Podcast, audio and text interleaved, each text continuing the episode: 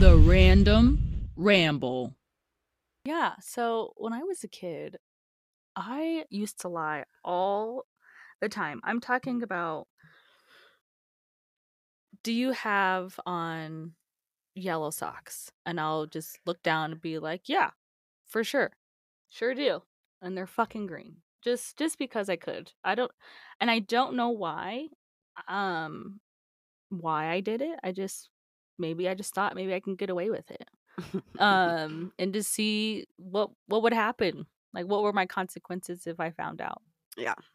Um but and my mom used to tell me like and I just so I really remember this and it would just be like why do you constantly lie?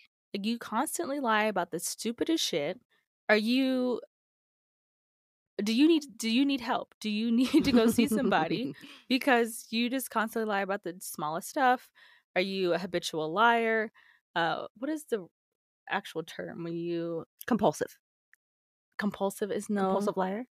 no it's another word for it. I'll figure it out.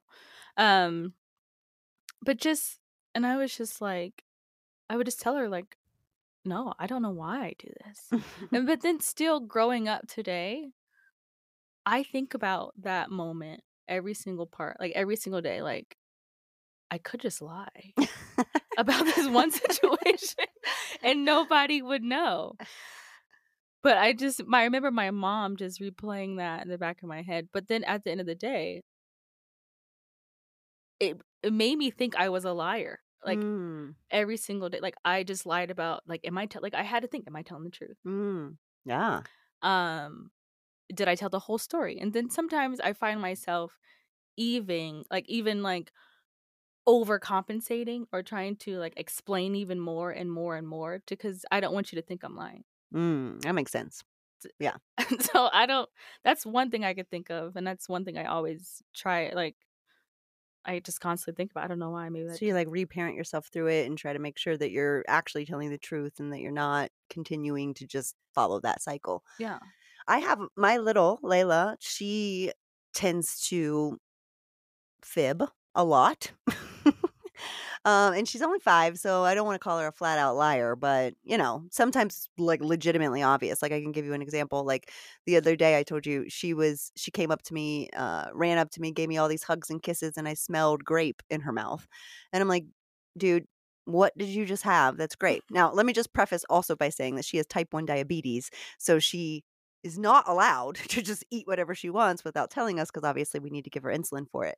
So I was like, why does your mouth smell like grape? And she's like, I don't know. And I'm like, Layla, I, it's all over your breath. I can smell it. What did you have? And she sat there for a second. She's She, like, did I eat grapes? well, she She's thought for two seconds. She was like, hmm, you know what? I had some grapes. and I was like, dude, real grapes don't make your breath smell like like, grape. artificial grape. Like, that's not what it is. What is it? And so I had thought that she got like into the cough medicine because Brayden recently had um, a cold. Turns out this little chick found the melatonin and chugged the bottle. These- But these, had to be kids melatonin. Yes, thankfully it was kids I was like, melatonin. "Oh, But still, it's like, dude, like, why are you lying? I can smell it on your breath. You know you just did it, but she just would like. So for me, in her case, sometimes I wonder: is it just like naturally she likes to lie and push limits, or is it that she doesn't feel safe to tell me the truth Maybe. because she thinks that you know the response will be that she's going to get in trouble? I don't know the answer. I can say that I when thinking about it now, I just knew by lying or first of all, my mom knew when I was lying, right? yeah, like totally. We she's, usually do. she's very clear. Like when she's asking a question, and I do the same thing now. when I ask a question, or she when she asked a question, it was like because she already knew the answer. Sure. So I just remember if I just tell her no, if I just tell her no, that I won't get in get in trouble. Mm-hmm. Um, but however, she already knew one, so then I got in trouble t- even worse because one, I lied about it, and then two, Yeah. fuck. I'm totally opposite from you. Like in my Enneagram one, like my whole burning question in life is like, am I in integrity? So for me, like lying is super hard to do, like from always. Like it didn't matter if it got me in trouble. Actually, I definitely got myself in a lot more trouble because of my little fiery mouth and being like, fuck everybody. You, nobody's my authority. I'm going to do whatever I want. So I like never had a problem with lying, but I definitely had an issue with um criticism, self criticism for sure. But I guess, you know what? I won't even go there. The story that I think is m- more interesting or impactful to me even today that I'm working on reparenting is that I'll say this my husband told me to start a podcast literally 10 years ago. He was like, start a podcast 10 years ago. And at that time, I was like, literally, like, I looked at him like he was an alien. I'm like, dude, genuinely nobody gives a shit about what I have to say. Like, why would people care about my story, my voice, what I have to say?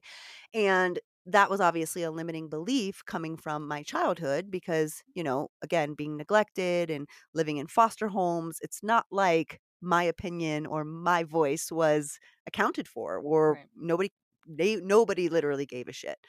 So I didn't grow up with any confidence that people cared about what I had to say. So now in my adult life, I tend to usually be in leadership positions where I am influential and I help other people grow and coach people into being their most optimal selves. Um, but it's really funny because it's like, how can I be giving all of that advice, you know, when fundamentally, internally, I truly believe that like nobody actually cares. Um, but knowing what I know about myself and the emotional intelligence that I have, I'm like, okay, well, that's a limiting belief because what I know is when I pour into people and I have amazing conversations, people do get a lot of out of what I'm- saying to them. And people True. come to me all the time and tell me, thank you so much for listening and thank you for that advice or thank you for that perspective. And so just constantly telling myself, like, reparenting myself to to just say no like your voice does matter. What you have to say matters. Your perspective matters.